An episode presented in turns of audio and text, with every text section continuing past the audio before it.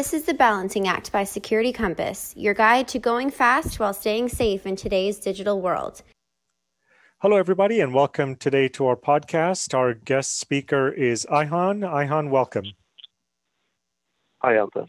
Thanks for having me.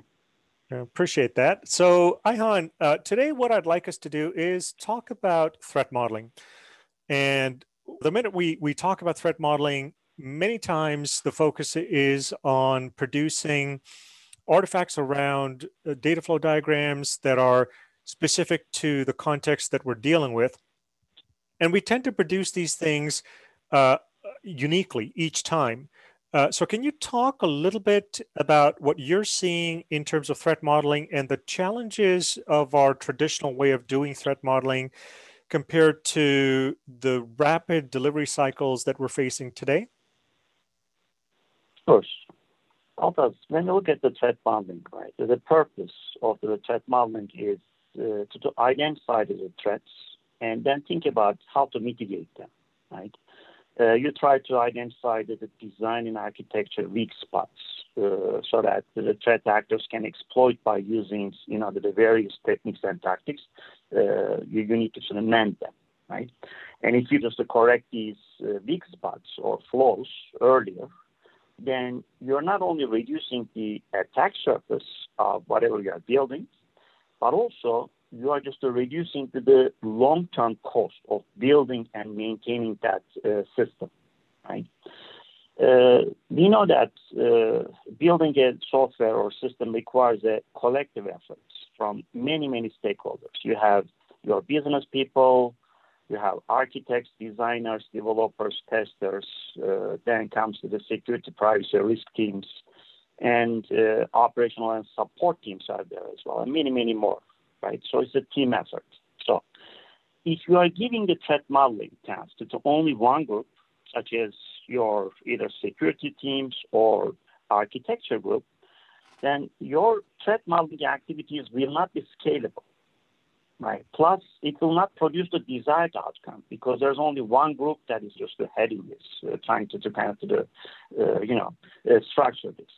By confining threat modeling to, to, only one group, so you are missing a golden opportunity to, to build your uh, security culture over there, right? The security culture is extremely important. Uh, you are not promoting security understanding across your whole team and you're not making security everyone's responsibility. And also, you're not leveraging their skill set as well, because those individuals, those groups, uh, just to have some very, very valuable skill set, you're not using that. An opportunity lost over there, right? This is one of the the, uh, the big mistakes that the organizations are doing, not involving everyone over there, right? Mm-hmm. But uh, and the excuse, there's always an excuse. Uh, I hear you saying, "Hold on, uh, we are short on personnel." And our people are busy. It is impossible to bring all these stakeholders together and, uh, you know, perform a threat modeling. Well, the Alta impossible only means that you haven't found the solution yet, right? Once upon a time, people thought it was impossible to go to the moon or other planets, but it is possible now, right? So, if you don't mind, let's discuss how we can turn this mission impossible threat modeling into a practical activity, which is scalable, and you can integrate this into the, the organization's fabric as well, right? Wonderful. So let's uh, let's go ahead and talk yeah. about that. Yeah, absolutely. Right.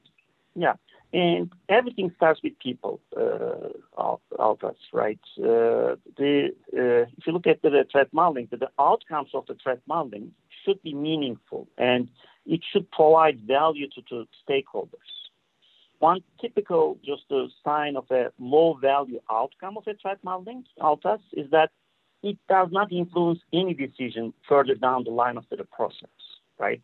Whether it's the DevOps that you are kind of following or the Agile or the waterfall.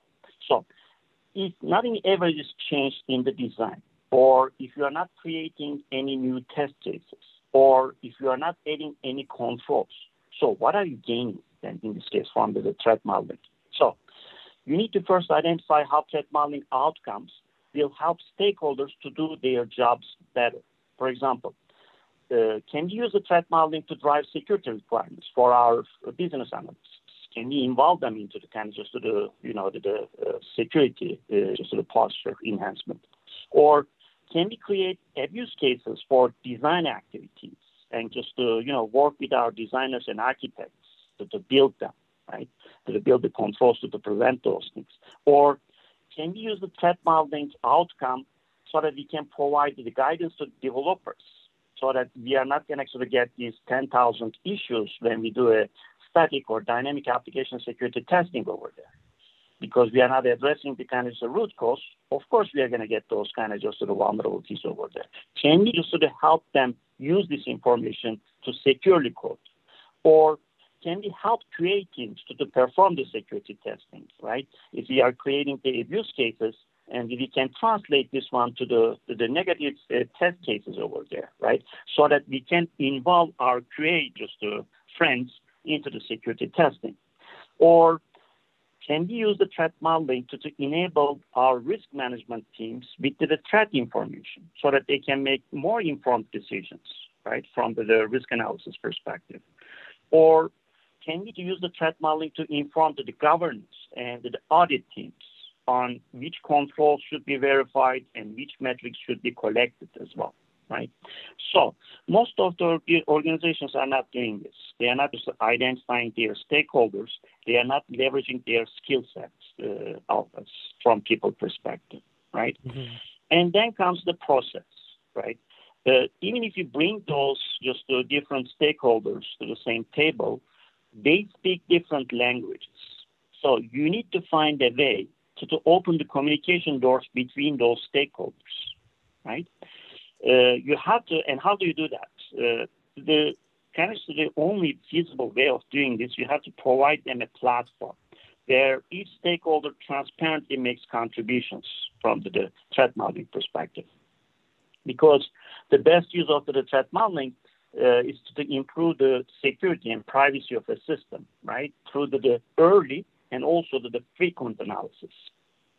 And another mistake that I see, uh, threat modeling is not a one and done activity. If you only do threat modeling once, you will just have an expensive piece of documentation and nothing else, right? And because most of the value comes from changing the model and evolving it together when your system uh, of sort of changes, right? So, and also if you are doing the, the frequent analysis, it's going to allow you to just to tackle uh, small chunks without becoming overwhelmed, right? Uh, it also helps you to, to keep to the work in a time limited fashion, which is of course essential, uh, very important for fitting into the modern software development practices like the agile. Otherwise, if, your if your threat modeling is taking, I don't know, three or four weeks, there because your DevOps teams are going to the production in uh, three or four minutes. Of course, it's not going to be scalable over there, right? Uh, so, but basically, if the organizations are so performing threat modeling activities from the inception of the SDLC and they continue throughout the life cycle, they are on the right track. However, if, are, if they are doing this one just uh, uh, at the very beginning, with a very limited information, with a very just limited uh, resources, and it's not going to be just uh, uh, scalable, and it's not going to be very, very helpful, right? Mm. So, uh, my my suggestion, rather than creating and maintaining an exhaustive kind of threat model document over there, do the threat modeling little and often, right? And also involve everyone, right? Mm. again, the, the trick here, you need to find a platform so that all the stakeholders can and can come to that platform and uh, easily and transparently can contribute to the threat modeling, right? Uh, this is uh, one of the areas most organizations uh, give up uh, because they say, hey, these people do not talk to each other.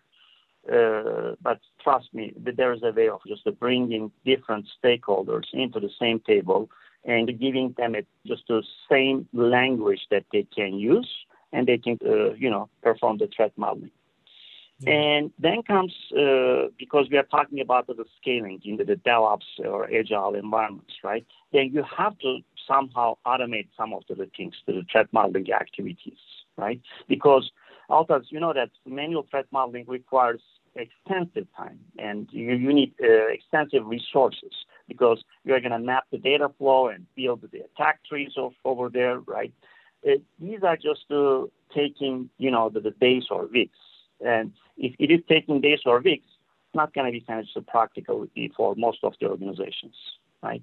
So what you need to do is you have to carefully identify automation opportunities.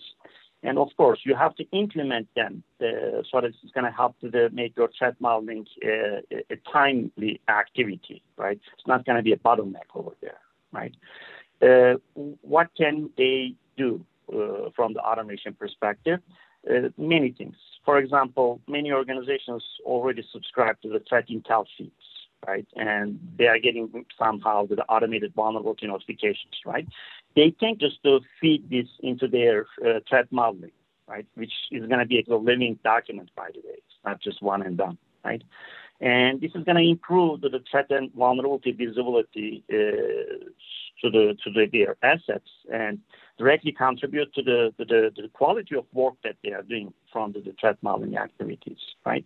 I don't know, maybe that they can create the, the threat and defect repository. Again, with this automation, they can get these, uh, you know, threats and threat actors, and they can feed this one into their centralized threat library, right? Uh, so that they can just uh, keep an up-to-date uh, database of threats and vulnerabilities. And when whenever there's a, just uh, the, piece of work that they're going to use, that they can leverage this uh, information over there, right? Mm-hmm. and also that they can make this a bit continuous as well, right? as I mentioned, the threat models are living documents, and they are subject to revisions because when you currently develop your software, more information is going to become available to you. So uh, the, the threat model might need to be updated based based on the, the, this new information that you are getting.